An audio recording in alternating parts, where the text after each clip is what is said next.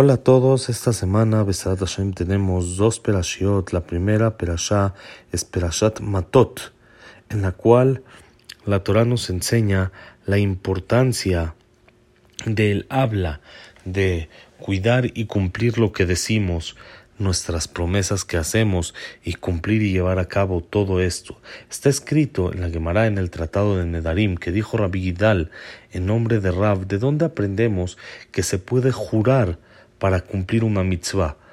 Dice, está escrito en el Teilim, en el capítulo 119, Nishvati kayema lishmor mishpetet. Juré y cumplí para cuidar las leyes de tu rectitud. Pregunta la Gemara, ¿para qué necesita esta persona jurar, siendo que ya él juró desde el Ar Sinai que iba a cumplir toda la Torah. Y si ya juró desde Arsinai que iba a cumplir toda la Torah, no es necesario que haga un juramento específico sobre una promesa, una promesa sobre una mitzvah. Si nos dice la Gemara, nos viene a enseñar que se permite, es bueno que la persona haga esto para les nafshe, para agilizarse, para cuidarse un poco más por medio de la promesa que la persona se cuida más. Pregunta el Birkat Pérez, dice el Stapler, aparentemente esto es sorprendente, ya que él ya juró en Arsinai, tenemos una regla que una promesa no puede recaer sobre otra promesa que ya se hizo. Entonces, si ya se hizo esa promesa, ¿dónde está el agilizarse más sobre la promesa por medio de que él está prometiendo cumplir una mitzvah, siendo que él de por sí ya lo prometió, entonces ya debería de cuidarlo. Entonces no ganamos nada con esta promesa extra que la persona está haciendo, ya que de por sí ya está incluida en la promesa que hizo en Arsinai cuando recibimos la Torah, todos estuvimos presentes y prometimos cumplir y cuidar todas las mitzvot. Si es así, ¿Qué ganamos con esta promesa extra que la persona hace?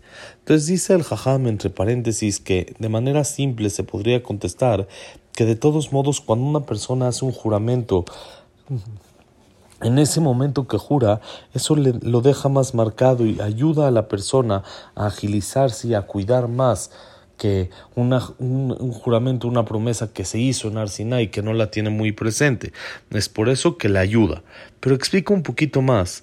Según lo que es sabido, dice que cuando la persona hace, comete un error, hace un pecado que no debería de ser, en la mayoría de las ocasiones es porque él cree que se puede permitir, que hay maneras de cómo permitirlo. Él, como se llama en hebreo, moreter, se enseña a sí mismo un permiso de cómo poder hacer esto, ya que en algo que le concierne a la persona, algo que tiene la persona un interés especial sobre esto, tiene como que una tendencia a ver siempre a favor de lo que necesita, por la fuerza que tiene la neguía, el interés personal.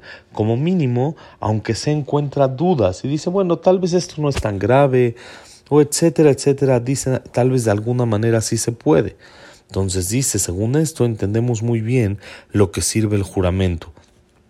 Por medio de que la persona jura el camino de buscar permisos, de buscar más eh, maneras de aligerarse y hacer lo que no debería de hacer, le va a ayudar a cuidarse de esto. ¿Por qué? Si su corazón le dice, no, esto sí se va a permitir, pero esto no le va a servir, para la, la, promesa que él hizo. Tal vez para la promesa que hizo en Arsinai de cumplir las mitzvot sí le va a servir, porque para esa promesa él puede decir, bueno, esta, esa mitzvah no es tan grave, esto sí hay manera de permitirlo.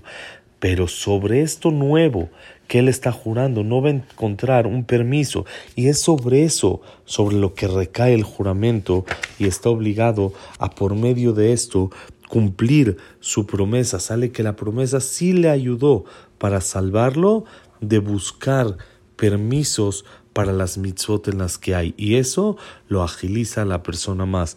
Dice el Stapler, dice el Jajam, esto es muy importante, que la persona busque las maneras de cómo ayudarse a sí mismo, de no caer en errores, de no equivocarse, de poder cumplir las mitzvot siempre como debe de ser. Hay que dedicarnos a buscar la forma de cómo siempre estar cerca de Hashem y no caer y no equivocarnos en nuestras decisiones. Shabbat Shalom, Umeborach.